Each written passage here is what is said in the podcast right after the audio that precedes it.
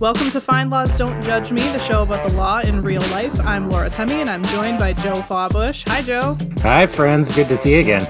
And Andy Leonetti. Hey, guys. I would say it is good to see you again, but I usually don't like coming back to work after a four after a four day weekend. So Yes, we are back from Thanksgiving break, and we're ready to to get into some pretty serious topics today. Two high profile criminal trials came to a close in the last couple of weeks. First, a jury in Wisconsin found Kyle Rittenhouse, who last year at 17 years old shot three people at a protest in Kenosha, Wisconsin, um, killing two and injuring one, and he was found not guilty on all charges on November 19th. Meanwhile, a jury in Georgia convicted George McMichael, Travis McMichael, and William Bryan on 23 criminal charges related to the killing of Ahmaud Arbery in February of 2020. In both cases, the defendants claimed they were justified in their actions legally.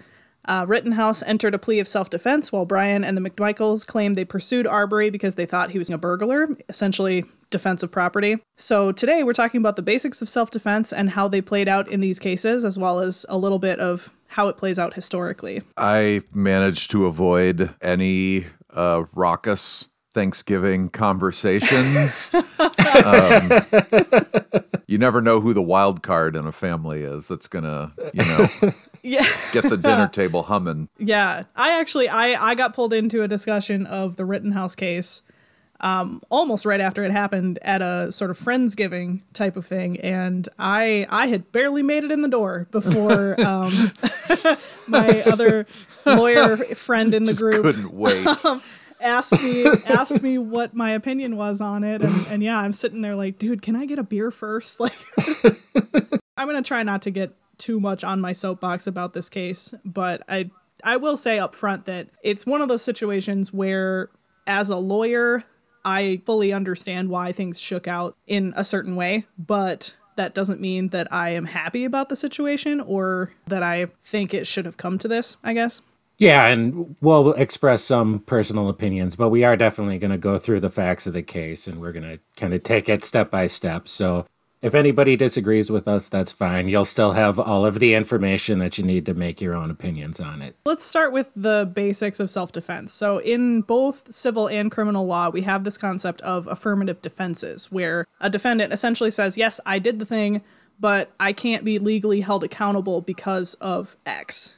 And I, I'll try not to get too much into the weeds about it because in, in law school, obviously, we definitely got into the weeds on this where you start comparing the ideas of necessity versus justification. And so I guess the, the short version is something like self defense is a justification where the system says not only are you not legally responsible, but you actually had the right to do what you did. And that's why we often hear it called the right of self defense, even though it's technically an affirmative defense, but that's where some of that terminology comes from. So when someone claims self defense in a criminal case, that means that it's on the prosecution to do two things. First, they have to prove the elements of the crime, second, they have to disprove the defendant's affirmative defense. And the extra fun part is every state has their own version of self defense. I'm going to go through the model penal code version, which we've we've talked about the model penal code before. It's sort of the big nationwide guidelines um, for different criminal statutes, and so states take whatever bits and pieces of the model penal code that they want and they incorporate them however they choose.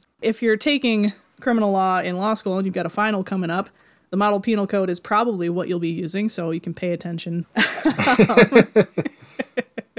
if you're listening to me to help you study, I'm very flattered. Um, so the in the model penal code, specifically section 3.04, it states that the use of force upon or toward another person is justifiable when the actor believes that such force is immediately necessary for the purpose of protecting himself against the use of unlawful force by such an other person on the present occasion. God, this is why people hate us. there is a simpler way to put it. Yes. Yeah.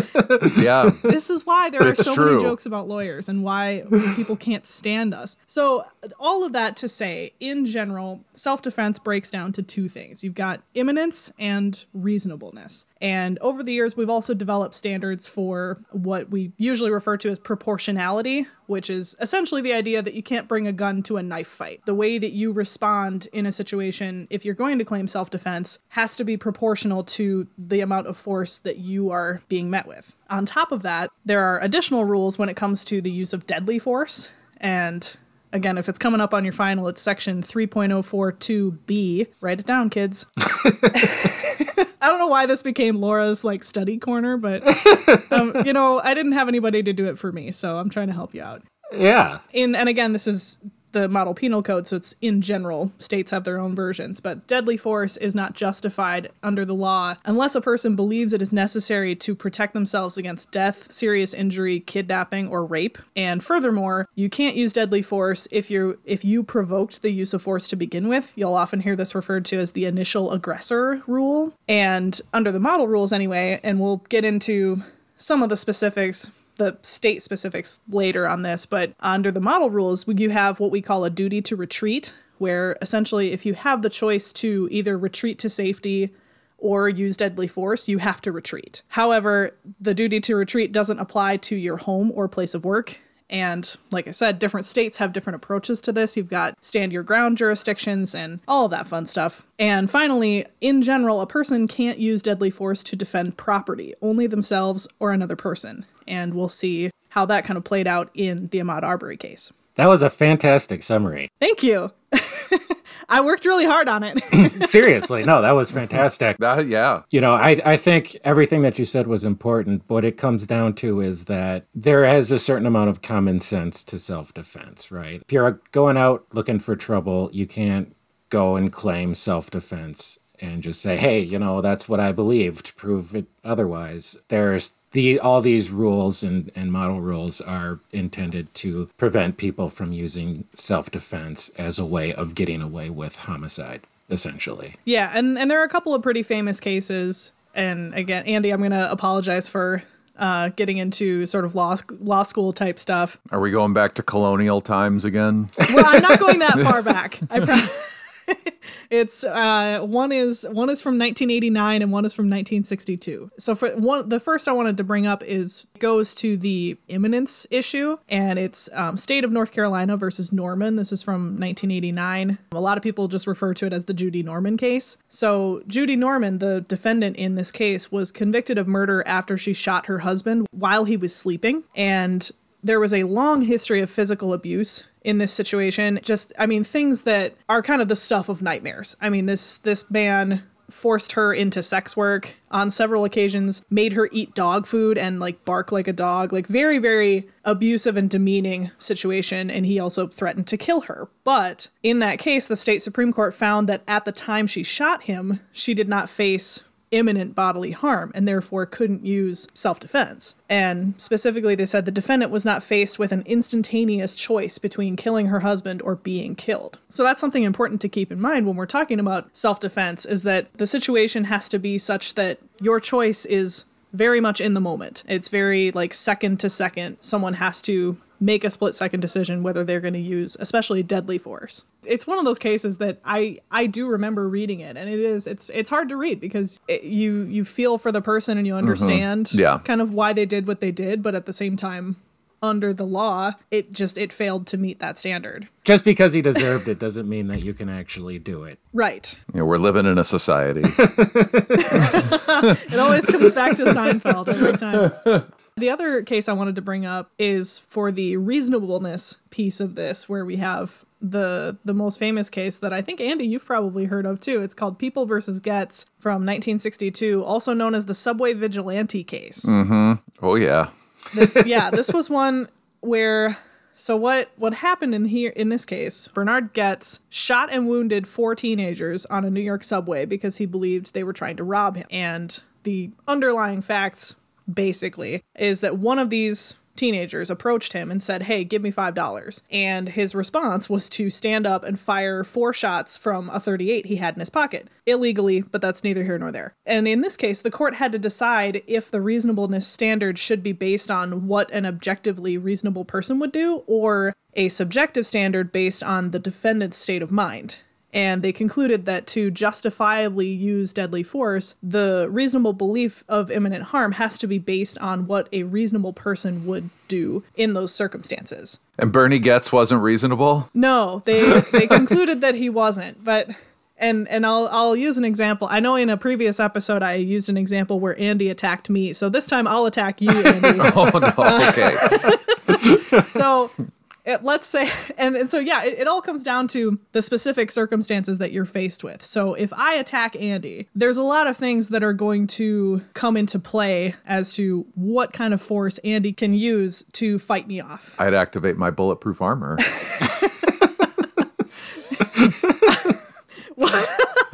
oh okay. I didn't realize we were playing by star trek rules. Uh, what I was, oh God, where was I going with that? Oh, yeah. So the reasonableness standard is going to be different based on who I am and what kind of situation we're in. So obviously, this is a audio medium, so none of you listeners know what I look like. But to, I guess, kind of set it up, I am taller than the average woman. I'm about 5'9 and do weightlifting more than occasionally. So the the amount of force that Andy could reasonably use to fight me would be different in that in in reality than say if I was 4 foot 11 and I don't know, also anemic or something. And the takeaway is don't mess with Laura, folks. yeah. I didn't mean for that to be my conclusion, but um, We have found that out before. there's a reason why I'm not afraid to walk my dog at night. I'm a I'm a formidable looking person, and I have a, a half pit bull, so you know, no nobody's screwing with us. and hopefully Andy wouldn't either. I wouldn't attack you to begin with, but you know, That's much appreciated. um, no, Bernie Goetz is legit. We were talking about this before the show. It's like one of those kind of like a dirtier New York time, you know, that people like to mythologize. People like to romanticize and mythologize like New York City of the 60s through the 90s. And like Bernie Goetz is like kind of a folk hero to some pieces. It kind of inspired like a scene in the Joker movie as well, um, where he was clearly in the wrong. Um, Yeah. But people still like pumped their fists anyway. In that movie, man, nothing reasonable about Bernie Goetz. I guess that's my hot. T- that's my hot take of this episode. yeah, the uh, the court agrees with you, so I guess you're you're in the right on this one. so I guess yeah, now that we kind of have our our foundation set up, let's talk a little bit about the specifics of the Kyle Rittenhouse case. Yeah, I wrote a blog on FindLaw's courtside blog uh, for some of those legal curious out there. Some of the lawyers may think that it's woefully uh, undercooked, but uh, you know, I don't care. That was an unneeded disclaimer. Go check it out, folks. It's a well written blog.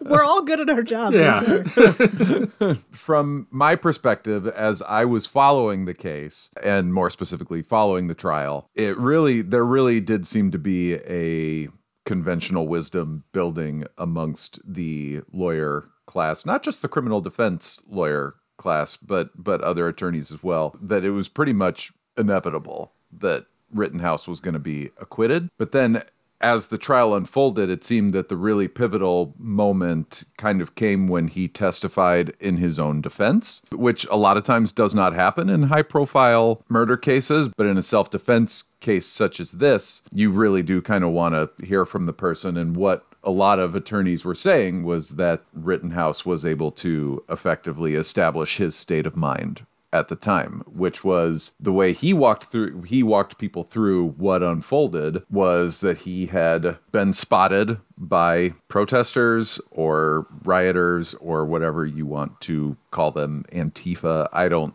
I, I honestly don't know, but that Rittenhouse heard a gunshot behind him fired by uh, Joshua Ziminski, who is facing charges related to that night. And then that's when Rittenhouse turned and saw Jason Rosenbaum coming at him with his arms out. And Rittenhouse said that he saw Rosenbaum throw something at him, turned out to be a plastic bag.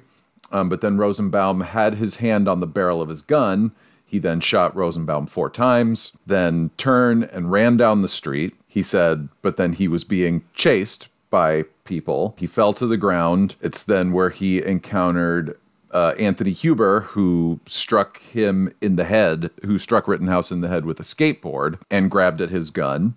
Uh, Rittenhouse then shot him once in the chest, and, and Huber died as well. And then finally, Gage Grosskreutz came on the scene, and he was armed. He's a paramedic. He was a paramedic, and he was armed. And he pulled a gun. He pulled. He brandished his pistol at Rittenhouse, and it's then when Rittenhouse then shot him. And one of the big one of the big moments, besides Rittenhouse's testimony, was that some of the witnesses that the pro- that the prosecution called essentially undermined their own case, which was one of those which was that Gage Grosskreutz said in his testimony that it wasn't until he advanced on Rittenhouse with his gun that Rittenhouse fired his gun.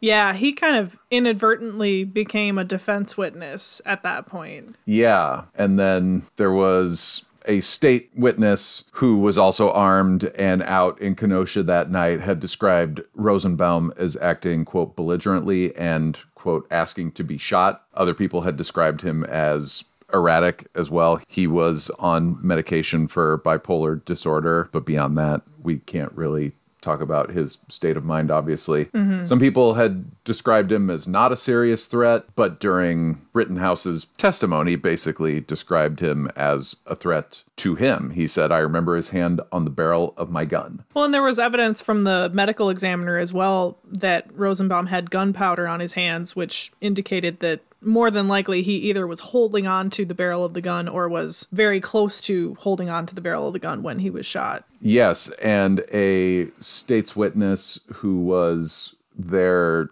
uh, videoing for a website also testified that Rosenbaum had lunged in front of Rittenhouse's rifle. And all of this happened in about what, 7 seconds? Yeah, a lot of this unfolded really quickly after he shot Rosenbaum and then went on the move and was essentially trying to turn himself in. So this is where you can start to make some different arguments about the conduct of police that night. Mm-hmm. Uh, where where Rittenhouse actually was trying to get to a police line and turn himself in is what he was arguing, but that cops essentially ignored him. Yeah, I mean that's that's a whole that's a whole other thing.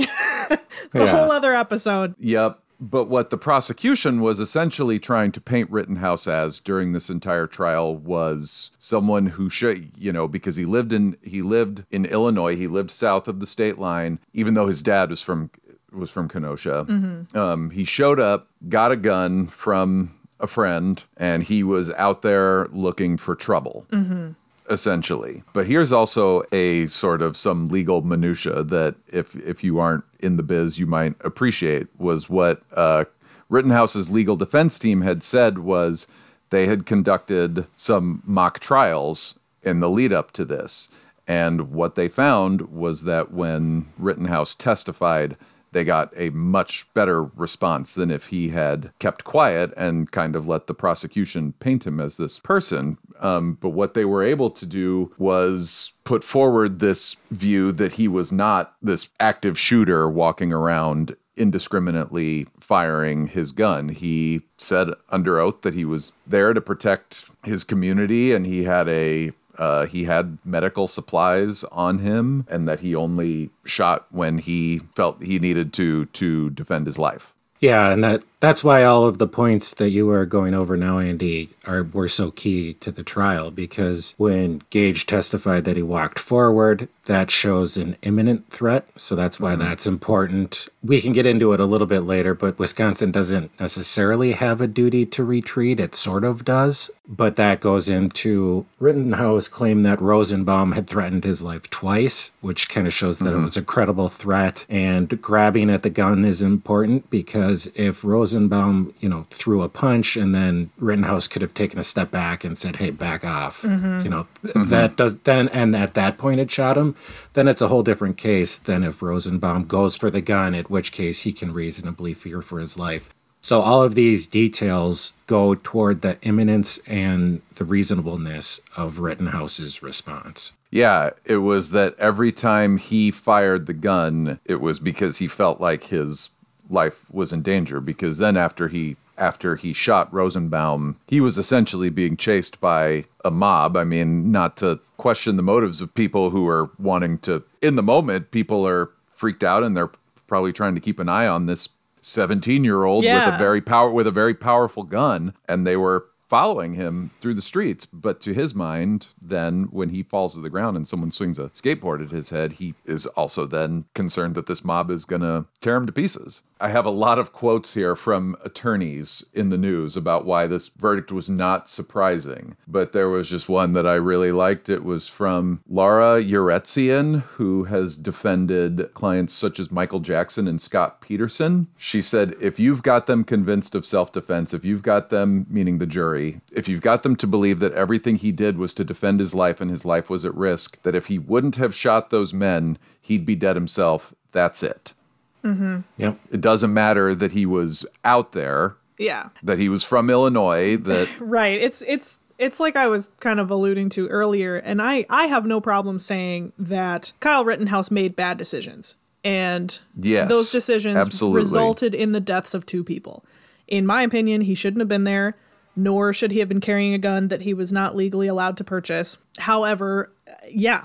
Like you say, I, I was not surprised at all by this verdict because, given the specific circumstances he was in, he was legally permitted to defend himself. And I know this isn't a gun episode. We've already covered the gun episodes, but I do want to quick cover why he was it was not illegal for him to have the gun. So he did not cross state lines with a gun. I think some initial reporting kind of got the details a little bit confused. According to him, he picked up the gun from a friend who bought it for him who was legally able to purchase it with the understanding according to you know the friend that he wasn't going to use it until he was 18 um, that that individual by the way is facing a gun charge um, because you can't ghost purchase weapons for minors uh, but it, but because of a quirk in Wisconsin law, while minors cannot purchase the type of gun that he was carrying at the time, they can in fact possess it, which is why you're hearing some mutterings about the state of our current laws. Because while it was legal for him to have the gun, it's a little strange that you can't purchase that kind of a weapon, but you can openly carry it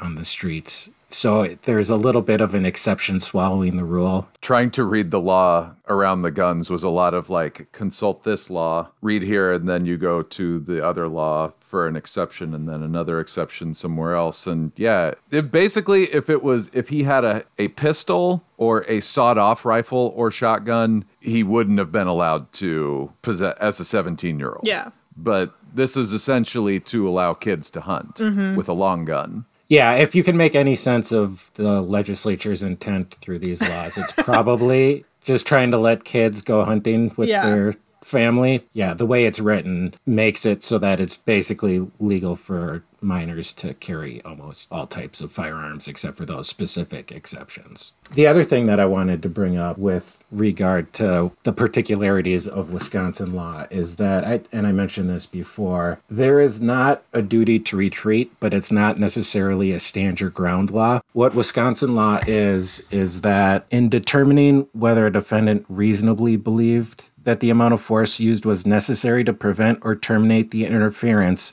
the jury can consider whether the defendant had the opportunity to retreat with safety. There is no duty to retreat, which means it's sort of a stand your ground law, but it's also perfectly okay for the judge to instruct the jury to consider that as kind of the overall reasonableness of the conduct. And in this case, that was a little bit of an issue with the Rittenhouse case. Yeah, someone had called me out on the uh, FindLaw Facebook page for uh, not noting in the blog post that Rittenhouse retreated, which he did, which he which he did, um, but just that the law was he was under no he was under no real obligation to. But I mean, if you're in that situation, it would be better. Again, we don't provide legal advice, but if there's any way to extricate yourself from a situation that involves deadly force, do so immediately because no matter what happens, it's always better to try to get away. If Andy sees me in a dark alley, he should probably just run. Yeah. I will I will turn and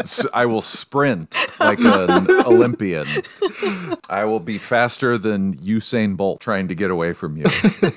So then, what about the Arbery case then? Because what made the conventional wisdom and perception of that case seem so open and shut from the opposite direction, where the verdict also surpri- kind of really surprised no one? to me, I think the the biggest thing is that, like I said earlier, self defense when it comes to defending property does not include deadly force. Even even if he had been a robber, which I feel like I can safely say he pretty obviously wasn't, the the people who who killed Ahmaud Arbery still wouldn't have been legally justified in chasing him down and shooting him. Yeah, so maybe we should go over the facts real quick, just in case. That took place in Georgia. Three men saw a jogger who is black running through their neighborhood, and for some reason, who knows why, Who can say? thought that he was a burglar. And so they did, uh, they got in their vehicles and brought guns and uh, ended up basically confronting him over this. I don't know the exact details that the defendants claimed or, or that they alleged, but basically what they tried to say was that we wanted to make a citizen's arrest and it went haywire and he and, and Arbery ended up dead because of it. So I think probably right off the bat, some of the distinctions are pretty clear Yeah, between this case and Rittenhouse's case. But Travis McMichael had argued, Travis McMichael was the one who actually pulled the trigger. So all three men were found guilty of felony murder, we should point out. But Travis McMichael was actually also convicted of malice murder, meaning that he intended to kill Ahmaud Arbery. But he had testified that he feared that in the kind of once they had pinned him with their two cars, they had kind of trapped him. That once a kind of scuffle ensued, or that he feared that Arbery was going to get control of the gun, and so that's why he shot him three times with a shotgun. But there was a there was video of the incident, and once the defendant's lawyers released that video, the worm turned pretty harshly because I, for some reason, they all thought that that was going to help their case, and it and it seemed to do the exact opposite. Yeah. I mean, this is kind of a, a separate issue from the self defense thing, but it, it's, it's sort of a whole nother problem that this case didn't get a lot of attention until that video was released. But yeah, I, I don't know why they thought that that was going to help their case. That you know this this person is out jogging empty handed, and for some reason having having it on video that they were going to Yeah. corner him, and I just I, yeah I don't I don't really understand where their head was at on The that basic, and so the basic argument is that they started all of this, right. and then so you don't get to then claim self defense. It's that initial aggressor thing. Okay. And then as as with Wisconsin's gun laws, Georgia has had some interesting citizens arrest laws on the books basically since the Civil War. But at uh, to their credit, to the Georgia legislature's credit, they did repeal the law and and they refined it. Uh, Wisconsin has yet to say like, no, we meant kids with you know, going hunting, not kids with semi automatic rifles. But Georgia has clarified that a citizen's arrest is mostly intended for stores and shopkeepers who, you know, have video evidence that somebody just is trying to steal something from their store and they say, okay, just wait here 10 minutes. We've already called the police. You know, we have your license plate. It's okay. Just, you know, let's deal with this. Um, it's, it's not meant for citizens to go around pretending to be police officers. Yeah, there's definitely a huge difference between holding someone at a location versus, yeah, shooting them in the street. to me it, it's a pretty open and shut case I, I think the consensus is the opposite because it's a pretty uphill battle to say i decided based on the look of somebody that they mm-hmm. were stealing from us and i tracked them down and i brought my gun Yeah. even though there was no evidence that the person had a weapon that i was following it, it goes back to the reasonableness and the imminence there was no indication that they were acting particularly reasonably or that there was any imminent threat to themselves. Along with the proportionality doctrine that you talked about, Laura, we value as a society, we value human life more than we value property. So you can't go around killing people to save a TV, mm-hmm. Uh, no matter how much you love watching TV. Yep. that sounds like a good close. yeah, I think, uh, I think that's it. That's a that's a wrap on that episode. And that's all we have for today. Thank you so much for joining us on this episode of FindLaw's Don't Judge Me. Please subscribe to, rate, and review our show wherever you listen to podcasts. Check the show notes for related content. And if you'd like to contact us, send us an email at findlawpodcasts at thomsonreuters.com.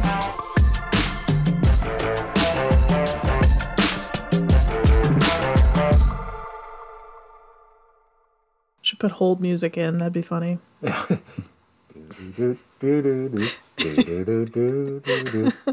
Some like jazzy elevator music.